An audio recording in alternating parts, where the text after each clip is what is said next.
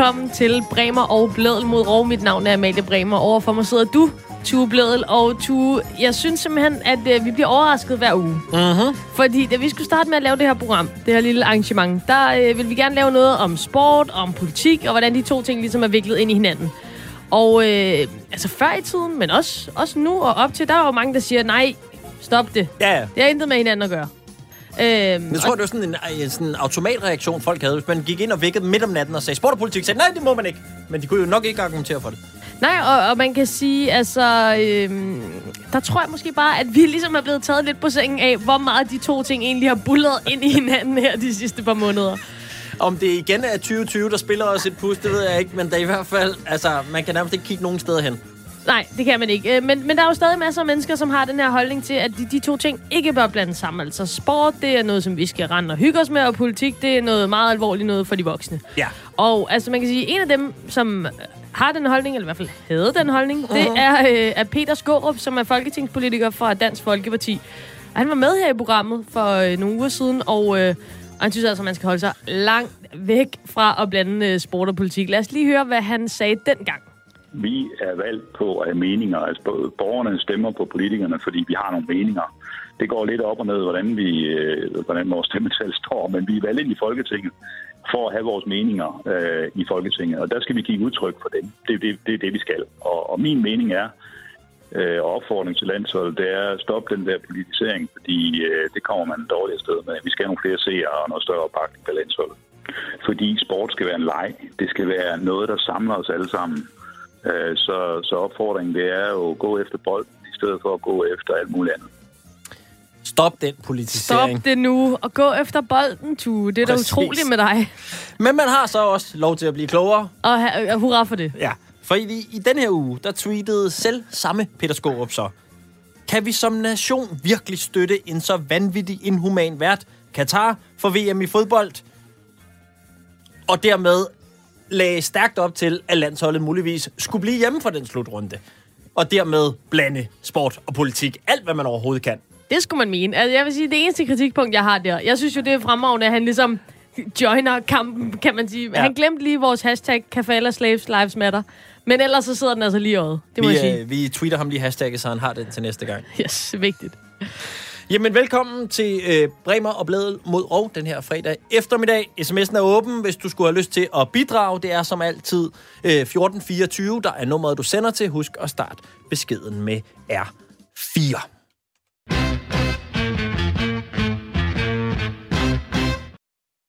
Og øh, der har været masser af store nyheder i den her uge, som vi lige snakker om, men en af dem, som, øh, som kom frem lige forleden dag, det er, at det, vi med al sandsynlighed har mistet vores dansker i Formel 1, Kevin Magnussen. Suk. Altså, det, øh, det ser ud som om, at han er færdig. Hvem skal så køre af banen i de røde-hvide farver? Jamen, det er det. Hver uge. det, er det. Hvem skal så avancere syv pladser inden for de første 10 sekunder, og så udgå? Det er det. Det, det, bliver, øh, det bliver rigtig trist uden ham. Altså, han er i hvert fald færdig hos Haas, hvor han har kørt i fire år, og udsigterne til at komme på et andet hold, de er øh, ret dystre. Og så kan man spørge, er det fordi, at Kevin Magnussen er dårlig til at køre racerbil? Øh, og er der simpelthen bare andre, som er blevet bedre end ham? Og, øh, nej, det er det ikke. Han er ikke rig nok. For i, i Formel 1, der køber man så åbenbart bare øh, til et sæde. Og øh, Thomas Wulff, Formel 1-ekspert, øh, jeg er sådan rimelig gennemsnitlig, måske lidt over, bilist, øh, over middelbilist, hvis jeg selv skal sige det. Og hvis jeg nu havde 10 milliarder kroner, der brændte i lommen, kunne jeg så komme til at køre Formel 1? Altså, teoretisk set ja. Øh, meget atypisk for en sportsgren på så højt niveau, men, men i teorien, ja, så er det jo det, vi jo ser, og det er også helt rigtigt rammer hovedet på sømmet. Det er, hvis man er rig nok, så kan man godt komme ud og køre Formel 1. Det er vildt, synes jeg. Altså, men og det er også jo- en motivation til at blive rigtig rig. Det er rigtigt. jeg, jeg tror ikke, der er nogen, der er tjent med, at du kommer derud, uh, Malie. Uh, altså, men, men det synes jeg er vildt, fordi det er jo, der er jo noget helt sådan uh, modsætningsfyldt i forhold til, hvad sport går ud på, og det der med at gøre sig bedre, og så kommer man foran de andre i køen og langsomt avancerer. Helt korrekt, og det er jo selvfølgelig også i teoretisk set, så er det ja. Man kan selvfølgelig ikke være helt blottet for talent bag et ret, til trods for, jeg tror, de fleste nok er enige om, at de alle sammen hører til kategorien, der hedder over gennemsnittet. så, så kan man selvfølgelig ikke være helt blottet for evner til at køre racerbil. Men i Formel 1, meget atypisk for mange andre store øh, øh, sportsgrene, så, og øh, andre, øh, når det gælder motorsport, altså der er også andre serier, hvor det er sådan, så er det altså muligt, at penge kan købe dig vej ind. Du kan købe dig til en god bil, du kan købe dig til et godt team, du kan købe til alle de facetter, der ligger nedenunder. Det vil sige, at du har simpelthen skabt et fundament, der er stærkt nok til, at din gennemsnitlige køreevner rent faktisk tager dig lidt længere. Der er så nogle, nogle, nogle forbehold for, at der er nogle, øh, man har et superlicens, som, som gør, at man skal opscore nogle point i nogle andre serier, så man kan ikke bare komme lidt for højre og sætte sig mm. en Formel 1 racer længere. Det kunne man i gamle dage. Så, så man, kan, man, man skal være lidt bedre end gennemsnit til at køre racerbil. Men faktum er, at for Kevin Magnussen lige her, så ser vi det meget isoleret igen, at han har simpelthen ikke den sponsorpakke, som det team, han nu engang var en del af indtil øh, stadig er en del af resten af den her sæson, de skal bruge for simpelthen at have råd til at være i Formel 1, fordi det er så dyrt. Og det er problemet. Og så er der jo så, at der kommer en... Altså, hele det her øh, arrangement med, at man kan, kan købe sig til en plads, det bliver kaldt pay drivers. Og så er det så, der kommer sådan en lidt en, en pay driver ind fra siden. Det, det skulle være en russer, hører vi lidt på rygtebasis, som har købt sig til, til Kevin Magnusens plads. Kan du prøve at fortælle lidt om ham, og hvorfor han er så rig? Nu er det hans far, der er rig, i det fald, at det falder ud til, at det er ham, Nikita Mazepin, øh, som, er, som nævnes som en af dem, der skal ind og køre et af de to sæder, der bliver ledige hos, øh, hos Haas. Hans øh, far har en meget, meget stor formue, og øh, det er set før i Formel 1, øh, og er en, i Formel 1 lige nu. Vi har en øh, kører, der hedder Lance Stroll, som kører hos øh, Racing Point, og øh, hans øh, far er kanadier, meget, meget velhavende. Han har simpelthen købt en andel af det her team og købt sig ind. Det hører så til historien for Landsbolden. Han rent faktisk har vundet en af de underliggende racerserier, der ligesom leder op til Formel 1. Så han er ikke helt blottet for talent. Men han, han kæmper så mod den skyggeside hele tiden, at men er det fordi din far er teamet, at du sidder i den her racerbil, eller fordi du leverer resultater derude? Det er også en bil, som er i den grad er god og ligesom understøtter ham som kører. Øhm, og, og det er ikke sikkert det samme vil ske hos, hos Haas-teamet hernede i forhold til denne her russer, som er, som er på vej ind. Men man, han har simpelthen nævnes og spekuleret i, at han kommer med 200 millioner kroner til det her team, for simpelthen bare at få lov at være der. Hvad er ellers nogle af de sådan lidt mere grælde eksempler på øh, folk, der øh, har øh, købt sig til en, øh, en plads i en af de her biler? Ja, men altså, det, det, det, det er lidt sådan lidt absurde i det, er jo, at det er jo heller ikke unormalt, at en af de meget, meget dygtige racerkører kommer med store sponsorpakker. Mm. Øh, men det er måske, fordi det er samarbejdspartner, som de har haft igennem mange år. Nu har vi et comeback til næste sæson, sæson af en gammel dobbelt verdensmester, Fernando Alonso, en, en, en spanier, som, som, som egentlig var gået på pension, der nu kommer tilbage han har igennem årene også haft meget store samarbejdspartnere med, som er gået ind i de teams, han har været. Det er jo ikke indirekte, derfor han er der, fordi han er i den grad en kører, der fortjener at være i Formel 1. Men det er bare for at sige, at det, der skal penge til. Altså en racerbil, uanset klasse, den kører ikke på brændstof, den kører kun på penge. Øhm, så derfor er det så vigtig en del af det. Og sådan helt atypisk, hvis man hvis du nu sammenligner det med fodbold, man kan ikke forestille sig, at selvom du havde 10 milliarder øh, øh, kroner, at du kunne købe dig til en plads som den 11. mand på FC Barcelonas fodboldhold. Det er sådan en helt absurd tankegang, ikke? Jamen, jo, og det, så alligevel, når man tænker på, hvad Katar de, uh, i de her uh, år, de alligevel formår at nærmest købe hele fodboldklubber, så alligevel, alligevel ikke. Vi bliver ikke overrasket Nej. over noget længere herinde, men, men alligevel, øh, som det er i dag, så vil det jo være overraskende. Og det er måske også det, altså hvis jeg tager sådan lidt et fanperspektiv på, altså hvis man er fan af en fodboldklub, så kan man godt lide at se de bedste spillere, og at ens klub gør alt, hvad de kan for at opnå de bedste resultater. Og hvis nu jeg var fan af et Formel 1-hold, og jeg kunne se, at de fjernede en, en øh, kører, som umiddelbart var rigtig dygtig, og så kom der en, der var lidt dårligere ind, bare fordi han ja. var rigere. Det må være enormt frustrerende. Og, og det er det jo sådan set også. Nu har vi jo naturligvis en, en national og patriotisk tanke omkring, at det, at vi har fjernet Kevin Magnussen, mm. det kan de ikke være bekendt, fordi han er jo vores mand, og det, og det er ham, vi sidder med, med klaphatten og har hæber på, når han, som du helt rigtigt sagde, avancerer syv pladser på 10 sekunder, øh, øh, hver gang han laver en drømmestart. Og han fortjener at være der. Øh, og det, det, det er jo sådan også det, der ligesom lidt understreger, at, at Formel 1 er så dyrt at være i. Så selvom man måske godt ved, at man på kan man sige, på image får et lille rap over næsen, og der vil være nogle fans, der falder fra. Nu kan man måske være, at de har været lidt iskolde og sige, okay, det er Danmark, der bor 5,8 millioner mennesker. Det går nok øh, i det store verdensperspektiv, at vi tager den lille målgruppe, men, men, men, de, men det er rigtigt, at, at selv til trods for det, så har de sagt, at de her penge, de er så vigtige, for det er vi slet ikke. Så det er et spørgsmål om hvad er i Formel 1 eller ikke være i Formel 1. Så det er ikke så meget om, vi kan godt lide Kevin Magnussen, han er sikkert en, en dejlig person og en god kører, vi har haft ham i fire år. Vi mangler bare lige et par hundrede millioner på bundlinjen, og det er svært at køre sig til i øjeblikket, når vi så også bygger en racerbil, som er helt vildt håbløs samtidig. Og, og, og det er så igen noget, som kan være lidt svært at forstå, hvis man ikke er sådan, har fingrene helt nede i Formel 1, tror jeg. Fordi nu siger du det her med, at, at det er vigtigt, altså de penge, som kommer ind fra kørende, de er enormt vigtige. Og det er også meget anderledes end andre sportsgrene, hvor at, at der har klubben jo ligesom nogle penge, eller holdene har nogle penge, og så styrker de øh, deres brand eller deres resultater ud fra det. Øh, hvad, hvad, altså, hvad, hvad bruger holdene de her penge på, som kørende kommer ind med? Ja, men det, i virkeligheden er det ikke så meget anderledes faktisk. Øh, det, det, hvis man kigger i ranglisterne, så ser vi jo også ofte, hvis vi skal lære det ind i Superligaen i, i, i Danmark, så har man jo også det, man kalder tv-pengene, afhængig af, hvad man slutter, når de nu engang går for mellemspil til slutspil, og hvad de forskellige grupperinger nu hedder, så er det meget vigtigt at ende som nummer 6, ikke som nummer 8, fordi så kommer der lige 3,6 millioner mere i tv-penge og sådan noget. Det er faktisk det samme i Formel 1. Der snakker man ikke så meget om kørenes individuelle placering, men konstruktørens, altså teamet, holdets placering hen over året. Fordi det, der det hedder, det er den tv-aftale, der er der, den giver også adgang til rigtig mange penge. Og når man så også lige oven, som ligesom, ligesom for lige at gøre det rigtig ondt for Haas, lægger i bunden af, af denne her rangorden, der er 10 hold, og man lægger, lægger på 9 plads, så har man ikke særlig meget udsigt til rigtig mange penge. Og så lige så mangler der, så er der lige et hul på, og det er ikke sådan et hul på 10 millioner, det er et hul på en 2, 3, 4, 500 millioner kroner, der mangler på et års budget. penge. Og så har man brug for en russer. Det er jo det der, det er, ikke? Og det er tilbage i, i Formel 1 er simpelthen så dyrt, vi snakker top team som Mercedes, der bruger. De bruger et par milliarder plus om året for at holde det der cirkus kørende. Det er også sådan, vi gør husholdning op hjemme hos os, når der lige mangler. Vi har brug for en russer. Hvem? Kan... Der mangler et par hundrede millioner. Ja, præcis.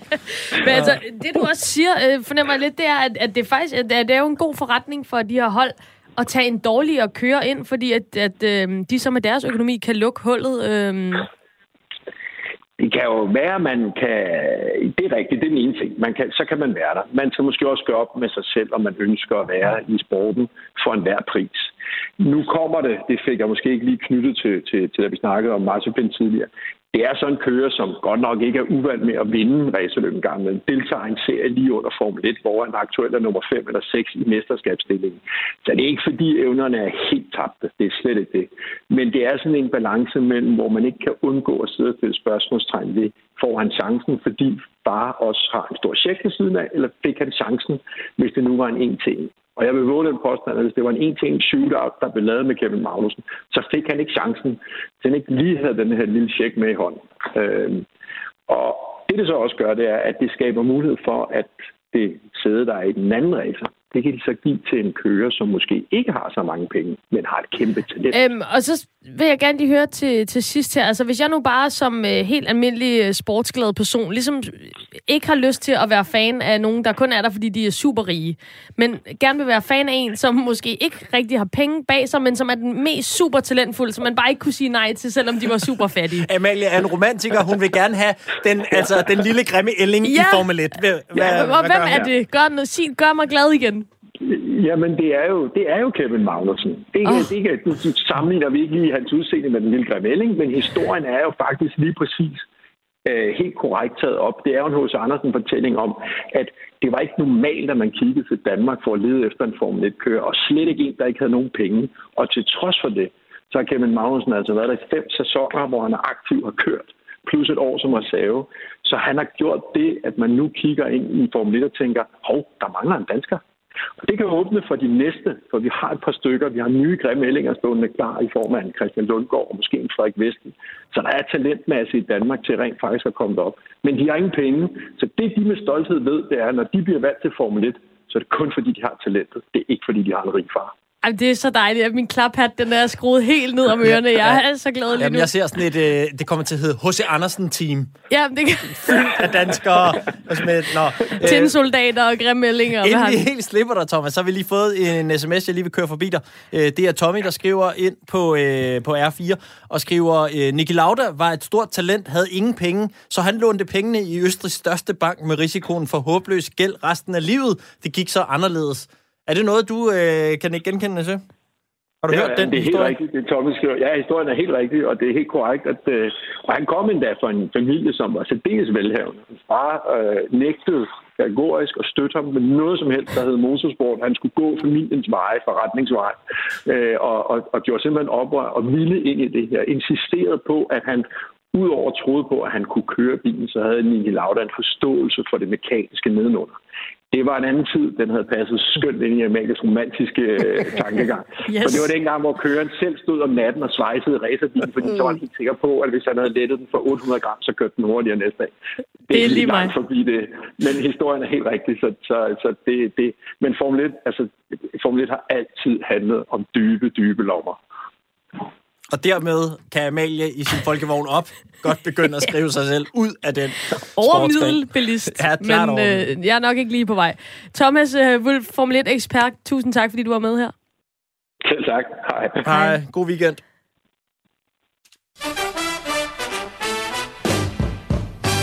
Dermed er vi nået til ugens held her i programmet. Vi kan jo godt lide at hylde folk også i øh, Bremer og Blædel mod Rov med den ene hånd. Stikker vi dem med høtyven, og så med den anden hånd finder vi nogle enkelte grimællinger, vi hæver frem og siger, se hvor flotte de er i virkeligheden. Øhm, og i den her ære, eller i den her uge, der går æren så til en mand, som øh, har øvet sig og har gjort noget for at gå den der ekstra meter for at være i øjenhøjde med sine fans. Det er den danske badmintonspiller Mathias øh, Christiansen, som har lært indonesisk, så Altså, han kan wow. tale til de mange fans, der er i det land. De er jo glade for badminton dernede Præcis. i, i Sydøstasien. Og jeg ved godt, at det er lidt Victor Axelsen jam. Ham, der lærte, han lærte jo kinesisk. Også et flex, der ved noget. Ja, ja, præcis. Det har han også fået mange props for. Øhm, og jeg ved også godt, at det selvfølgelig også handler om noget med, at så kan man få nogle ekstra fede øh, reklameaftaler i den del af verden, i den asiatiske del af verden, når man taler sprog, så kan man jo Du er stå sådan der. en kyniker. Ja, men jeg når til det. Romantiker, rolig nu. Jeg er på vej. Øh, men alligevel må man sige, at det der med at sætte sig ned og lige lære sproget i et af de lande, hvor ens sportsgren er stor, og hvor man tit spiller, og ligesom, det er jo også et tegn på, at man godt lige vil prøve at sætte sig lidt ind i deres kultur. Mm. Det er sgu da god stil. Det er helt vildt god stil. Jeg synes, det er så fedt. Og jeg, igen, ja, selvfølgelig, der giver sikkert også nogle sponsorkroner og så videre. Men han bruger jo også he- sikkert helt vildt meget tid derude. Øh, og Victor Axelsen det samme i Kina og så videre. Så det er jo bare, ja, det er da bare cool. Det er det absolut. Øh, så her kommer han så, Mr. Mathias, på indonesisk. Øh, øh, øh, saya rindu uh, bersaing uh, kalian semua. Uh, saya berharap untuk uh, melihat uh, pemain semua di bulan Januari. Uh, saya pikir Federasi Bulu Tangkis Danmark membuat uh, kami merasa aman. Dan uh, ja, saya eh, sangat senang uh, Bulu Tangkis kembali. Uh, om jeg elsker alt med det her. Men det er så svedigt. Han siger på et tidspunkt, så føler jeg, at han starter på den, siger han, man burde, og så kører han direkte. Ellers siger han jo, man burde også i Indonesien lytte til Bremer og Bladet mod Rov. Det er et program, vi har i Danmark. Du kan godt sige, at han siger Danmark på et tidspunkt. Jamen, det er det. Og, øh, altså, det, det er så fantastisk, fordi jeg forstår af god grund ikke indonesisk. Der er ikke nogen sponsorkroner for mig at hente i Indonesien, så det, det har jeg ikke lige øh, kastet mig over. Men og jeg synes bare, det er fantastisk, fordi man kan også høre, det er jo virkelig sådan dansk. Altså, Jamen, det indonesisk, selvom man ikke forstår Man får flashback til, da ens far skulle bestille ting på en eller anden café i Frankrig. Yes, hello. eller, ja, præcis. Ja, det siger han nok ikke i Frankrig, nej. Nej, og min far vil også komme rimelig meget til kort i Indonesien, er jeg ret sikker på. Men altså generelt uh, helteagtig adfærd, vil jeg sige, at Ja, tage til absolut. et land, uh, hvor man dyrker sin sport, og, uh, og det er også noget, vi har set i andre sportsgrene. Altså, vi har jo set det også med sportsudøvere, som tager dansk til sig. Mm. Uh, for eksempel i Superligaen, der har været nogle hollændere uh, forbi, som, uh, som har lært sig dansk. Uh, for eksempel Tom van Wert fra AB, som uh, stillede op til interview på dansk. Og det her det er altså mindre end et år efter, han er kommet til Danmark. Okay, det er spændt på. Kom her. Jeg øh, har en god følelse før kamp. Også uh, tak til mine holdkammerater, hvor hele ugen har det snakket med mig, og det kommer, det kommer. Du har for meget uh, kvaliteter for at uh, ikke score mål, så uh, jeg er glad, at jeg er i gang i dag, og vi også uh, som OB uh, vinder første hjemmekamp nu. Så nu, nu hviler. Men anden af dig skal vi lære fra, fordi der var så meget plads for at score flere mål, men vi var tjusket. Ja, det er vidunderligt. Det kommer, det kommer. Tænk, vi ikke har et klip med med Wilson Kipketer. Det slår mig nu. Gud, undskyld, Wilson. Ja. Men det er bare, jeg synes, det er svedigt. Altså, Ja. det der, det der helte energi at, at gøre sig umage. Også fordi netop, hvis man tager fodboldens verden, øh, så skal du altså heller ikke kigge langt efter at finde nogle kæmpe, kæmpe stjerner, som får, altså jo bliver betalt så meget, at de kunne hyre 47 øh, privat øh, sprogtrænere og lærer sproget på 0,5, hvis det var, men som så alligevel spiller år efter år i et andet land, og aldrig rigtig gider at sætte sig ind i det. Så er det jo øh, virkelig nice, når der er nogen, der gør. Ja, og det giver da bare sindssygt god goodwill ved fans. Det har man da også set i andre klubber. Altså nu, nu altså Gareth Bale i Real Madrid for eksempel, som mm. de sagde, efter så mange år, der havde han ikke lært spansk. Jeg ved ikke helt, om det var et, et uh, ondsindet rygte eller hvad, for han kunne måske lidt alligevel, men okay. var lidt genert eller noget. Men det var folk jo, altså Real Madrid-fans var mega sure over, at han ikke ligesom havde, havde made the effort på en eller anden måde, ikke? Så det er Det kan bare... godt være, at vi skal lave en test. Næste gang, du skal i landsholdslejren, så tester du lige dem alle sammen i de i lande, hvor de spiller. det Så har du jeg. forberedt en sætning på hvert Ja. sprog, Ja. og så ser vi lige, om de kan samle den Ja. op. Se, hvor mange Marcis Los Thomas Delaney, siger han. Jamen, du Hvem er, er du, siger han så. Du er både vores landsholdskorrespondent, og nu også vores sprogkorrespondent. Mm-hmm. Det er der slet ikke nogen tvivl om.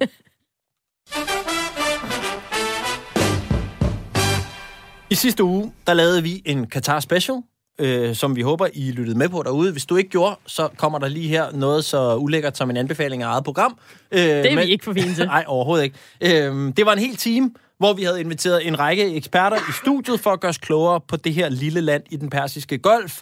Både historisk og selvfølgelig også som VM-værtsnation. Øhm, og jeg vil sige, hvis man sådan sidder og famler lidt efter, hvordan er det nu med det der VM i Katar, både i forhold til øh, FIFA, og hvordan fik de lov til at afholde VM, hvordan er det med de der migrantarbejdere, og også med, hvordan er det egentlig bare, at landet er, hvem er det, der bor der, hvad er det, historien er, hvad tjente de penge på, før de havde olie og sådan noget, så er det altså et rigtig godt sted at gå ind og, øh, og finde det program, som bare hedder Qatar Special, hvis du øh, søger på vores program. Og en førstehåndsberetning fra Jan Jensen fra Ekstrabladet, som har været i en af migrantlejrene, og den er altså også værd at lytte til. Absolut. Det handlede selvfølgelig også om øh, en del andre ting, og øh, i den forgangne uge er der så endnu en gang formået at komme noget, en ny rapport øh, fra Amnesty. Den her gang handler det ikke om de her migrantarbejdere, som det har gjort så mange gange før, der har bygget på stadions øh, og været med til direkte at forberede til VM i øh, 2022. Nej, den her gang så handlede det om de hovedsageligt kvinder, der arbejder som hushjælp rundt omkring i øh, Katar. Og jeg har læst den der rapport, den kom øh, tidligere på ugen, og altså, det er jo sådan lidt, men surprise, surprise, de blev ikke ha- behandlet vildt fedt, de der kvinder der. Det kommer bag på mig. ja. øhm, men der er faktisk, der, jeg synes, der er to ting i rapporten, som vi lige sådan skal vende, og som jeg mm. synes er spændende. Det ene er de der åbenlyse øh, nederen forhold, de her kvinder, de lever og arbejder under. Øhm, og så er der så også lovgivningen på området, som både er der, hvor der er lidt håb og lidt lyspunkter, men samtidig også er øh, sådan lidt, lidt øh, depressiv viden at, at, at grave frem. Ja, og det er jo nogle af de der love der, det er jo det, som, som de ligesom har arbejdet på i lang tid. Ja, ja. Øh, både Amnesty, men også øh, alle dem, som øh, ikke vil boykotte VM, men som siger, at vi prøver at lægge pres på osv. Og nu er de jo bygget, bygget i mange år, ja. siden at de fik tildelt værtskabet. Og nu er der sådan to år tilbage, og så begynder der at komme lidt love, men måske bliver de overholdt, måske bliver de ikke, ja. og så videre. Ikke? Og hele rapporten handler om de her cirka 175.000 hovedsageligt kvinder, der så arbejder som, øh, som hushjælp. Og i den her rapport, der har Amnesty interviewet 105 kvinder, som arbejder i sheikernes private hjem. Og jeg, altså, det er jo ikke et kæmpe land. Nej. Så jeg tænker bare, der arbejder 175.000 kvinder som hushjælp. Jeg tror, man, altså uden at jeg ligesom øh, nu helt kan stå mål på, for tallene, så- på tallene, så tror jeg, at der er flere, der har hushjælp, end der ikke har hushjælp. Det tænker jeg også. Det er mere det er udbredt end au pairen herhjemme. Bare, ja, og det siger også bare noget om et land, altså at der er så stor forskel på folk. Helt klart. Øhm, og hvis vi starter med det, der kunne være, altså det der, den del af det, der handler om af forholdene for de her kvinder, Mm. øhm, så går det jo blandt andet på arbejdstiden. Altså man kan læse, at der er rigtig, rigtig mange af dem, der arbejder både 16 og helt op til 18 timer i, øh, i døgnet. Og tidligere i dag, der ringede jeg og talte med Trine Christensen. Hun er gene- generalsekretær i Amnesty International Danmark. Øhm, og en af de ting, jeg spurgte hende om, det var, hvilken af de her 105 kvinders beretninger, som hun også har siddet og læst, der ligesom har gjort størst indtryk på hende. Og til det sagde hun sådan her. En af dem er, er den her kvinde, som, øh, som arbejder, altså som over 50 procent arbejder øh, over 18 timer om dagen, får ingen fridag, og den her ene kvinde, hun kommer i seng klokken øh, to om natten efter at have gjort sit arbejde, øh, så bliver hun vækket klokken 3 af den 17-årige pige, der vil have en Red Bull, når hun kommer hjem fra, øh, fra byen, eller hvor hun kommer fra. Og næste morgen er hun op igen øh, og kun fået to timer søvn. Øh, og så kommer hun til at køre familiens bil ind i en, øh, i en væg, fordi hun falder i søvn ved rettet. Ikke? Altså, at folk bliver arbejdet så hårdt, at, at de, altså, på sådan nogle absurde måder. Ikke? Men der er også hende, øh, der, øh, der blev truet af sin arbejdsgiver, ikke? At, at, øh, at de vil skære hendes tunge ud og slå hende ihjel. Altså, ja, der er mange af den slags historier. Det er simpelthen ekstremt. Ja, der er virkelig øh, alt godt for havet, havde jeg sagt, Simpelthen i øh, de her beretninger. ekstremt. Ja. Øh, der er jo både sådan noget som voldtægter og overgreb og blive slået og spyttet på og sådan noget. Og så er der den del af det, som rammer rigtig mange af kvinderne, som er det der med bare simpelthen at blive altså, arbejdet helt i sænk. Mm. Øh, og have så, altså 18 timers øh, arbejde i døgnet. Altså, ja, jeg læste også den der historie. Og tænk at have stået en hel dag, og så kommer man i seng, altså seriøst klokken 1-2 om natten, og så klokken 3 er der en eller anden næsevis 17-årig, der banker på døren og siger, er du sød lige smut til kiosken og hente mig en Red Bull? Og hvis det var Klokken ens tre egen unge, og man ikke havde en hushjælp, ikke, så havde vi lige genindført revselsesretten Ja, lige hvor- kortvejt. Så vil det bare sige kindhest, altså. Og, det er, ja, det, og så er det jo klart, så på et eller andet tidspunkt, så om det så er kørt galt i en bil, eller hvad det er, så, så kan man ikke holde, mm. holde øjnene åbne længere. Nej, Øhm, og det giver jo samlet et billede af den måde, man ser de her mennesker på, ikke? Altså, øh, Ja, at det er det det. ligesom ikke er, er noget værd, eller i hvert fald ikke værd at behandle på en ordentlig måde. Ja, og flere af de her kvinder har så også oplevet, at når det går rigtig vildt for sig, og de bliver udsat for overgreb, at de så, øh, når de går det til politiet, så ender det med, at politiet anklager dem for at opfinde historier om deres arbejdsgivere. Øhm, og så er man selvfølgelig ikke så langt i forhold til at indbyde til, at man har lyst til at klage. Og der er så også andre ting i selve lovgivningen, som er der, jeg synes er sådan lidt det er vigtigt at fokusere på, fordi det er nemlig både der, lovgivningen er både der, hvor at Amnesty siger, det er her, vi ser noget. Det er her, vi ser fremskridt. Det er her, vi ser i hele berettigelsen til, at vi holder VM i fodbold, og vi mm. kommer vi til senere ikke nødvendigvis siger, at vi skal boykotte, fordi der, bliver lavet, der er blevet lavet noget lovgivning om på det her område, også over for de her kvinder tilbage i 2017 der lykkedes det faktisk at få Katar til at lave noget lovgivning, der skulle beskytte de her kvinder, og også skulle beskytte dem i form af, at der er en eller anden form for maks arbejdstid, blandt andet, som man må arbejde. Øhm, og den blev så indført. Det, der så er sket, det er så, at der er flere ting i den her lovgivning, der underminerer de nye regler, der skulle... Altså, der er ligesom en del af lovgivningen, der siger, klag, og vi prøver at hjælpe jer, og så er der en anden del af lovgivningen, der ikke inviterer særlig meget til det. Og det er, at hvis man klager, hvis nu, at jeg var hushjælp, og jeg bliver behandlet vildt dårligt, og jeg går ned og siger, at de her bryder de her regler, jeg ved, der findes, så, øh, så længe, at min klagesag bliver behandlet, så mister jeg alle mine rettigheder i landet. Jeg mister også øh, mit sted at bo, for jeg må ikke længere hverken øh, bo der hos min arbejdsgiver, som jo er en del af deres kontrakt. Jeg må heller ikke få min løn, fordi jeg ikke kan arbejde.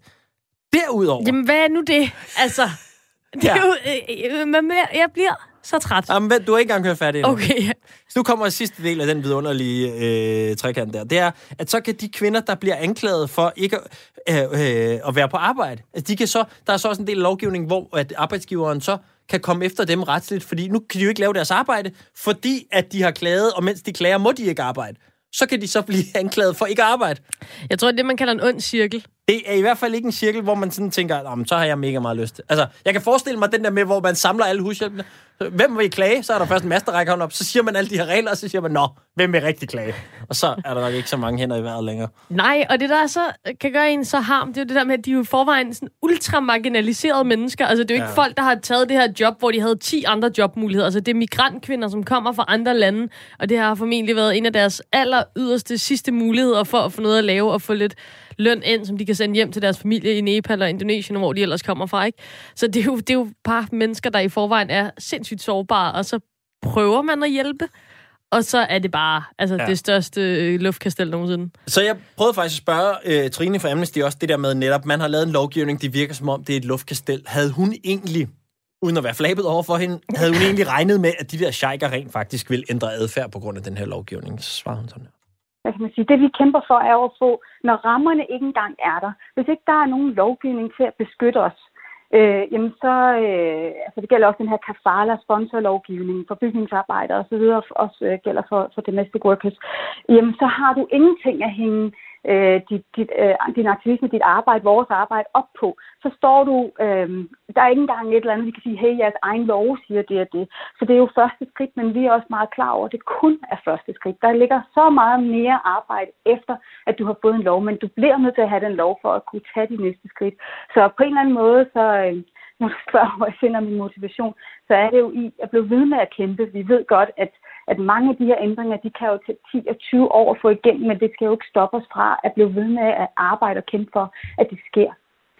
Og så ikke være naiv og bare tro, det er nok med loven. Vel? Vi skal ikke bare tænke, ej, det er fedt, der er noget rigtig pænt pynt i vinduet. Vi skal også have noget godt ind i butikken. Og det er det, vi skal blive ved med at pege på, og med vores rapporter forhåbentlig også være med til at, at vise, at det er det, der mangler nu. Og den del af det kan jeg faktisk godt følge hende i. Altså, at der er jo et eller andet over at sige, det gælder om at få... Det er ligesom i, i en lønforhandling, hvor det der med, det gælder om at have et eller andet et godt udgangspunkt at snakke fra. Ja. Altså, du ved, hvis man Ja. får etableret, at vi starter ved 100.000, så er det federe, end at hvis vi starter ved 20, og så skal vi forhandle derfra. Selvfølgelig. Så hvis der er en eller anden lovgivning, som er en eller anden form for anker eller benchmark i den der snak, så har man dog det at slå dem i hovedet på at sige, at I har jo selv indført lovgivningen. Altså, I må da ko- komme, mm. give os nu lidt her. Ja. Ja, men jeg tror bare, og igen, jeg, det kan godt være, at jeg er sådan en dum idealist, som bare synes, at øh, man må sætte foden ned noget før, men det, det bliver bare en meget langsomlig proces. Og lige om lidt, så øh, er det 2022, og så bliver der afholdt VM i Katar, og så er det internationale spotlys væk fra Katar, og så kan alle de her ting foregå videre, fordi ja, de har lavet en masse lov, men de er sådan set skide ligeglade med dem. Jeg kan Øhm. godt høre, at du gerne vil frem til det store to boycott og not to boycott spørgsmål. Og det er jeg Jamen, heldigvis. det er jo, altså, det har jeg jo tatoveret over lænden. Det er, din, det er dit gevir. Jamen, øhm, så kan du så lige høre, hvad Trine hun øh, svarede, da jeg spurgte hende, okay, hvad synes I hos Amnesty, at DBU og landsholdet skal gøre i den situation, vi er i i dag, hvor vi kender også den her seneste rapport og de andre mange rapporter, som øh, I har lavet? Yes. Jamen, det kunne jo være, hvis, hvis, at, øh, hvis der ikke sker mere. Altså, hvis, øh, hvis ikke vi kan få... Øh, altså, hvis, hvis overgrebene er så ekstreme. Jeg synes også, altså for os, vi kigger ret meget på, øh, ligesom hvis du har en virksomhed, der har nogle leverandører, og de skal sikre sig, at der ikke er børnearbejde involveret, for eksempel. Ikke? Så her er det jo FIFA, der, er, der har en underleverandør i Katar, der skal lave det her, afvikle det her øh, VM. Jamen, der skal det jo ikke bare, det er jo ikke nok, at de så har en aftale, en fin code of conduct, som der står jamen, øh, pæne ord i.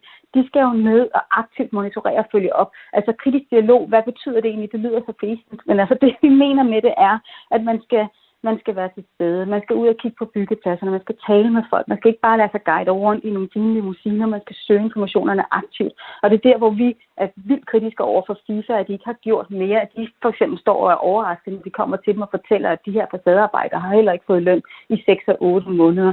Så, så det, det handler rigtig meget om, at, at, øh, at de skal gøre noget med det at blive, ellers så, så, så, så kan de ikke blive. Altså, det er så enkelt sagt. Øhm, så kan de ikke bare så kan de jo ikke bare sætte sig tilbage og sige, at nu har vi fået den her øh, fine vinduespynt. De, de skal ind og sørge for, at der er varer i butikken. Det er det, der er deres ansvar. Det er det, der er deres pligt.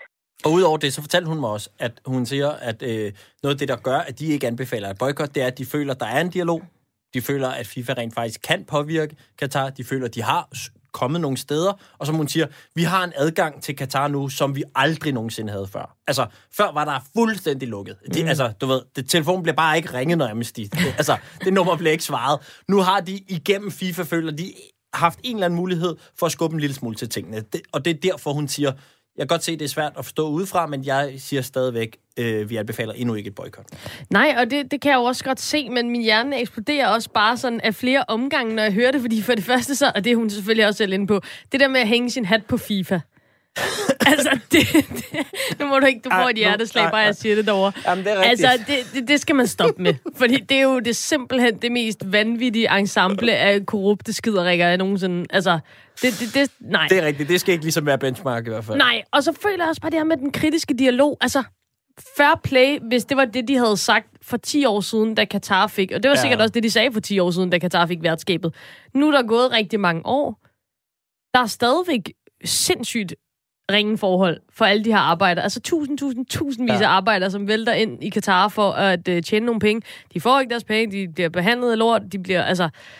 Og så, og så er man stadigvæk sådan lidt, nah, kritisk dialog, og vi kan rykke noget indenfra. Sådan, det er gået otte år, der er ikke rykket det store, venner. Altså, det- kunne vi gribe fat i nogle andre værktøjer nede i den kasse der? Ja, og, og jeg blev også på et tidspunkt i snakken sådan lidt, jamen, er det fordi, I bare aldrig vil opfordre til boykot? Eller hvad? Altså, fordi jeg er lidt i Med tvivl. det princip, ja. Ja, fordi... hvornår, hvad skulle der skulle til, for at I skulle boykotte? Der prøvede jeg. Og så, så, så gjorde jeg, hvad man altid gør. Så tænkte jeg, okay, jeg trækker Nordkorea-kortet. Vigtigt. Kan man forestille sig VM 2026 i Nordkorea?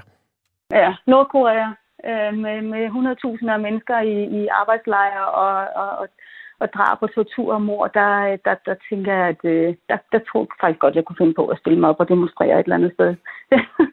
så det vil simpelthen, øh, det, det, det vil være så absurd, men jeg synes egentlig, at det her dilemma, du tager fat i, ikke, det viser bare, hvor meget af de her sportsorganisationer, som FIFA, men også IOC i virkeligheden, altså den olympiske komité, har fejlet.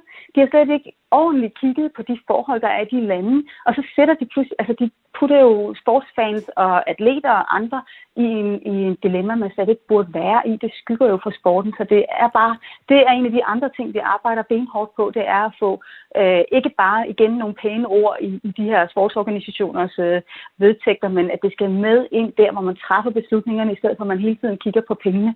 Det skal være nogle andre ting, Selvfølgelig også de sportslige forhold, det ved jeg bare meget mindre om, men, men, men man skal have lavet sin menneskeretlige rettidige omhu, og det har manglet fuldstændig. Dog så... ikke i Nordkorea endnu, heldigvis da. Ja, så Nordkorea, der er i hvert fald en grænse der. Hun har det jo i sig. Altså, hun Præcis. er jo klar med, med skiltet, det hvis det skulle blive Nordkorea en dag. Og jeg, jeg, personligt, jeg ved godt, jeg harcelerer fuldstændig amok, når, når snakken falder på de her ting. Men altså, hvorfor ikke? Altså, hvis de giver nok penge til, til Jamen, det var også den det, skaldede hævner i FIFA og UEFA, og hvad har vi? Altså, alt kan til synligheden lade sig gøre øh, i det regi. Men, øh, men der, der vil Amnesty så sætte, øh, sætte foden ned, når det kom til Nordkorea. Øh, og det var jo lidt sjovt, fordi hun startede med at sige, nej, ikke med arbejdslejre. Og der havde jeg Jan Jensens fortælling ja. om noget, der meget minder om arbejdslejre i Katar. Men så selvfølgelig rigtigt nok, så kommer der så lige øh, systematiske tortur. tortur og drab på, på egen befolkning. Der har Katar den øh, fordel, at de har ikke den arbejdende klasse i egen befolkning. Det hører man ligesom ind udefra. Nej, det er kun migrantarbejderne, som de har i arbejdslejre, så Lige det er nemt nok. Øhm, okay, det store spørgsmål, som øh, det altid bliver kogt ned til her på programmet, øh, netop, skal Trine for Amnesty se VM i fodbold i fjernsynet?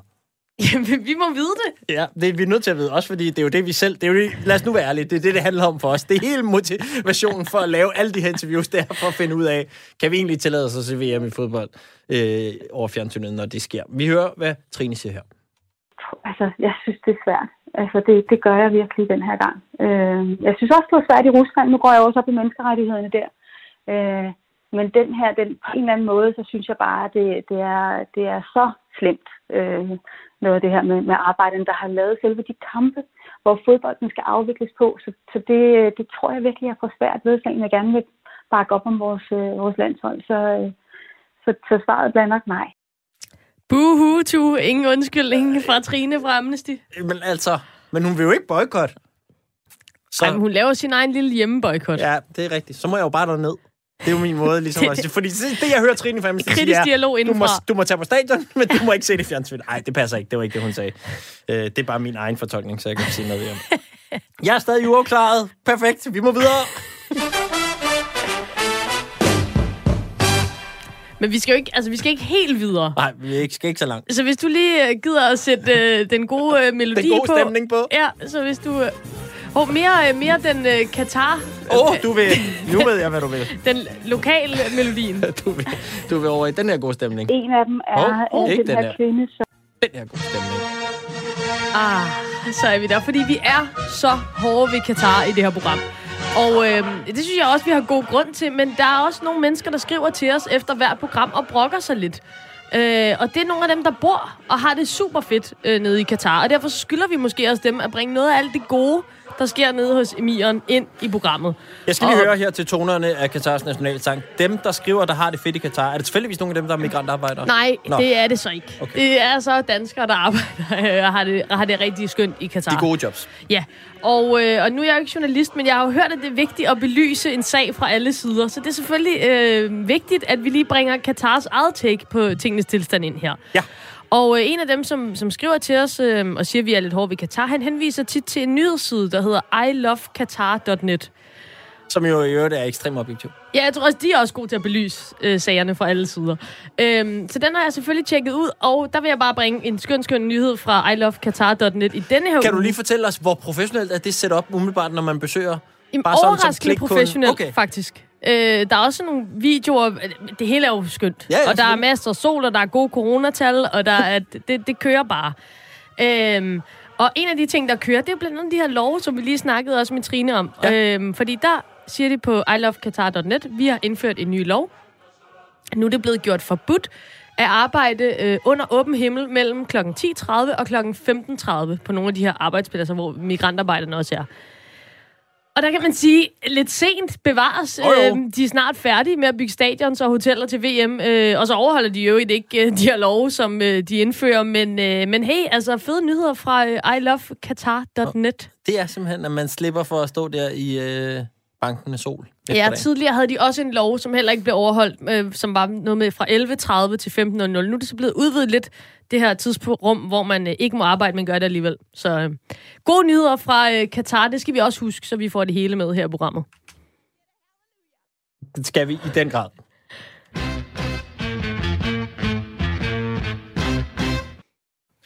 Vi skal øh, videre rundt i verden, Tue. Vi kommer godt omkring i dag. Mm, det er stærkt. Og øh, nu flyver vi altså til Nigeria, øh, for her der er der nemlig flere af landets store sportspersonligheder, der har kastet sig ind i øh, den kamp, der har overskriften End SARS. Og øh, det er altså ikke sygdommen SARS, øh, hvis man godt kunne blive lidt øh, forvirret over den, men det er derimod øh, Nigerias ret brutale politistyrke, der hedder Special Anti-Robbery Squad. Og øh, der er de nigerianske folk altså gået på gaderne i protest mod det her SARS, øh, øh, som ifølge dem bruger sådan nogle ret voldsomme metoder, der, altså kidnapning og trusler og udnyttelse osv. Øh, og for at stoppe protesterne, så har den nigerianske øh, regering indført udgangsforbud og indsat sådan en anti-optøjspatrulje. Og det har, altså, når man gør det, så tænker man ikke, så falder der ro på. Øh, så, så bliver det bare endnu værre. Det har altså eskaleret situationen fuldstændig, og, og der er soldater, der har skudt direkte mod demonstranter i storbyen Lagos. Øhm, og hvorfor har vi det her med i et sportsprogram, tænker man måske. Men øhm, det har vi, fordi to af Nigerias helt store sportsstjerner, det er bokseren Anthony Joshua, som er brite, men har nigerianske rødder, og så den nigerianske fodboldspiller Odion Igalo, som øh, til daglig spiller i Manchester United. De støtter op om de her demonstranter i videoklip, som har floreret på nettet i den her uge. Og øh, med til at gøre os klogere både på situationen i Nigeria, men også hvilken betydning det har, at øh, de her sportsstjerner i det afrikanske land, de kaster sig ind i kampen. Der har vi Oscar Rothstein, som er journalist på Zetland, og blandt andet har Afrika og fodbold som sine hovedområder. Hej Oscar. Hej så. Altså først og fremmest, øh, så tænker jeg, at vi lige sammen med dig skal høre de her klip med, med både Igalo og øh, Anthony Joshua. Så øh, lad os lige starte med at høre Anthony Joshua først her. Han kommer her. This is a message to the people of Nigeria. Even though I'm not there with you in the physical, we've been making some tangible efforts to try and support your protests on the ground. I know it's getting to a stage where things are heating up and tensions are high, but in my prayers at night, I'm praying for peace and positivity because I know the people on the ground aren't trying to be heard for their own benefit. But for sure, from London and far and wide, your voices are definitely being heard. So keep on pushing, keep on striving. You have my support through and through. My ears and my eyes have been opened. I understand the issue you guys are facing. Og Oscar, først og fremmest øh, kan du måske lige prøve at sætte os ind i, jeg ridsede lige op, hvad det er, der er foregået i Nigeria indtil nu, men hvor alvorlig er den her situation mellem regeringen og demonstranterne i Nigeria? Den er meget alvorlig, øh, og, og er i en kategori, som vi ikke har set i, øh, i mange, mange år, hvis nogensinde overhovedet. Øh, selve debatten og selve kampagnen mod SARS, den her Special Anti-Robbery Squad, den er ikke ny. Øh, hashtagget NSARS, det går tilbage til 2017. Øh, men, men de tre ugers tid, der nu har været protester, den her omgang har været af en karakter, som, øh, som er i en helt anden skala, end hvad vi har set tidligere, og det er, det er vel den største trussel mod øh, præsident Muhammadu Buharis præsidentskab, siden han fik magten i 2015. Ja, hvis man bare lige sådan kort skrids op, så øh, Reuters skriver, at mindst to demonstranter er dræbt, og BBC rapporterer, at de har talt 20 lige og 50 såret, så det er altså øh, voldsomme kampe, der udspiller sig.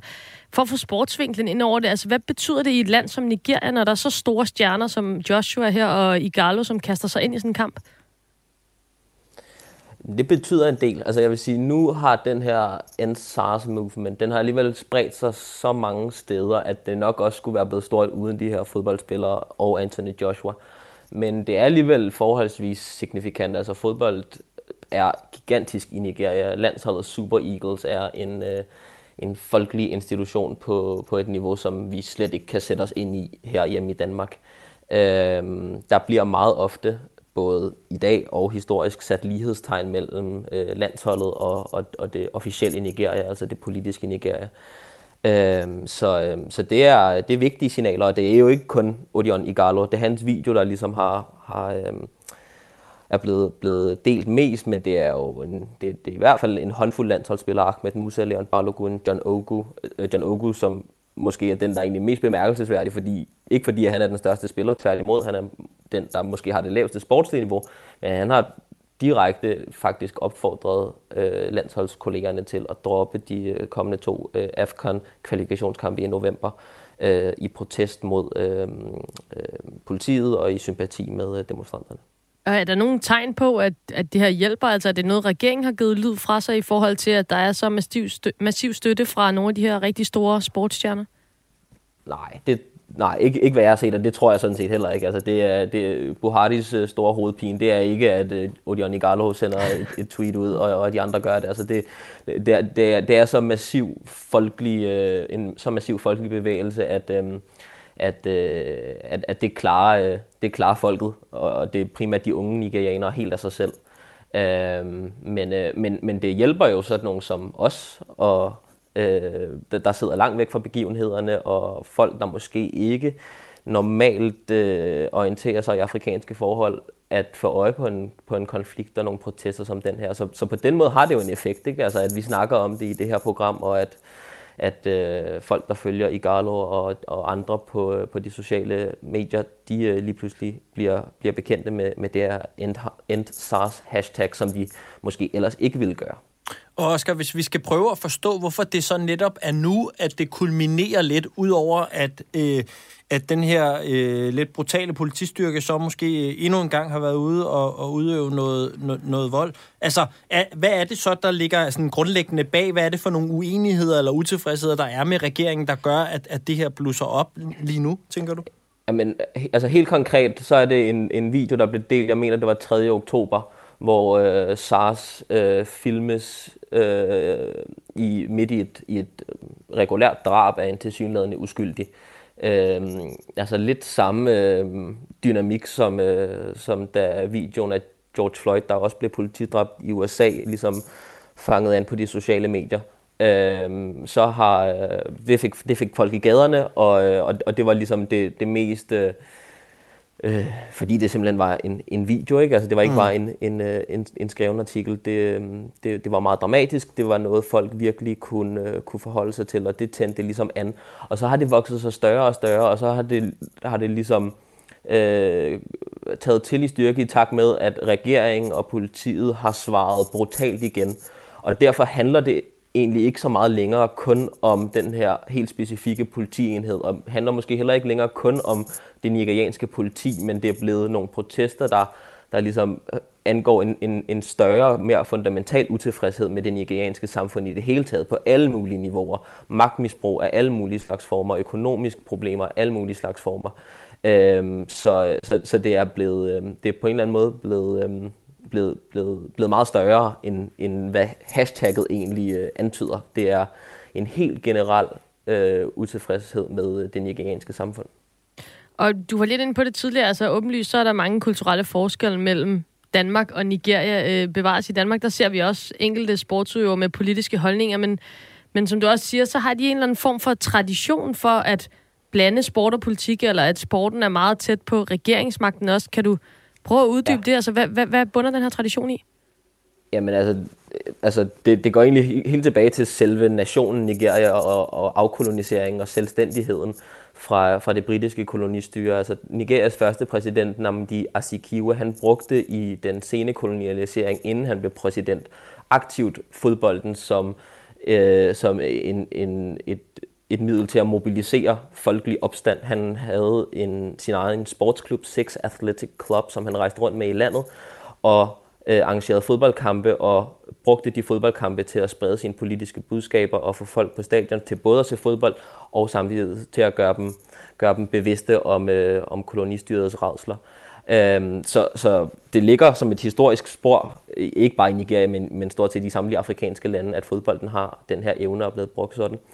Og så er der Øh, også helt op i dag sådan en, en, en, et, et bånd mellem øh, reger, skiftende regeringer og det nationale fodboldforbund, som vi har meget svært ved at forestille os herhjemme. De fleste afrikanske lande, og også Nigeria, de har en sportsminister. Altså herhjemme er det jo bare lagt ind under kulturministeriet, og det er noget, Joy Mogensen nærmest skal tvinges på stadion for at se. I, i Nigeria har har, øh, har, har sporten sin egen minister, og sportsministeren er først og fremmest en fodboldminister. Og den her fodboldminister, som, som lige nu hedder Sunday Dare, altså han, han er i, altså, i stort set i, i daglig kontakt, var ved at sige, med, med præsidenten for det nigerianske fodboldforbund, og har meninger helt åben om, hvem og hvem, øh, hvem og, og, og hvilke spillere, der skal udtages. øhm, og, og, og, og det er, hvad skal man sige, det kan vi grine af og, og synes er mærkeligt, men det er sådan en fuldstændig integreret del af, hvordan øh, det politiske og det sportslige Nigeria smelter sammen. Jeg blev bare øh, helt han, skræmt, undskyld, ved tanken om Joy Mogensen, der skal udpege start 11'eren. Ja, lige præcis. Altså helt, helt specifikt har Sunday der, han har opfordret, øh, tror jeg det er officielt, og måske er det i, i praksis snarere en ordre, øh, den nigerianske fodboldforbund om at opsøge, øh, hvilket er en tendens, vi ser i mange afrikanske lande de her år, om at opsøge øh, europæisk baseret, europæisk fødte spillere, som har nigerianske rødder gennem en bedstemor eller en bedstefar, og få dem på landsholdet. Øh, det, det, er, det er simpelthen et, et stort set et dekret oppe fra Buhardis regering. Og vi skal også lige nå at høre den anden øh, sportsstjerne, som har øh, meldt ind her. Det er Odion Igalo, som er øh, angriber i Manchester United, og øh, hans opråb kommer her. Oh, oh, oh, oh, I'm sad and heartbroken. I don't know where to start from. Uh, I'm not the kind of guy that talks about politics, but I can't keep quiet anymore for what is going on back home in Nigeria. I would say Nigerian government, you guys are ashamed to the world for killing your own citizens, sending military to the street to kill unarmful protesters because they are protesting for their rights is uncalled for. Today, 20th of October 2020, you people will be remembered in the history as the first government that sent military to the city to start killing their own citizens. I am ashamed of this government. We are tired of you guys and we can't take this anymore. I'm calling the UK government, calling all those leaders in the world to please see what is going on in Nigeria and help us, help the, the, the, the, the, the poor citizens. The government are killing their own citizens. We are calling you guys, the UN, to see to the matters. And I want to call my brothers and sisters back home to remain safe. Be indoors, please don't come out. Because these governments, they are killers.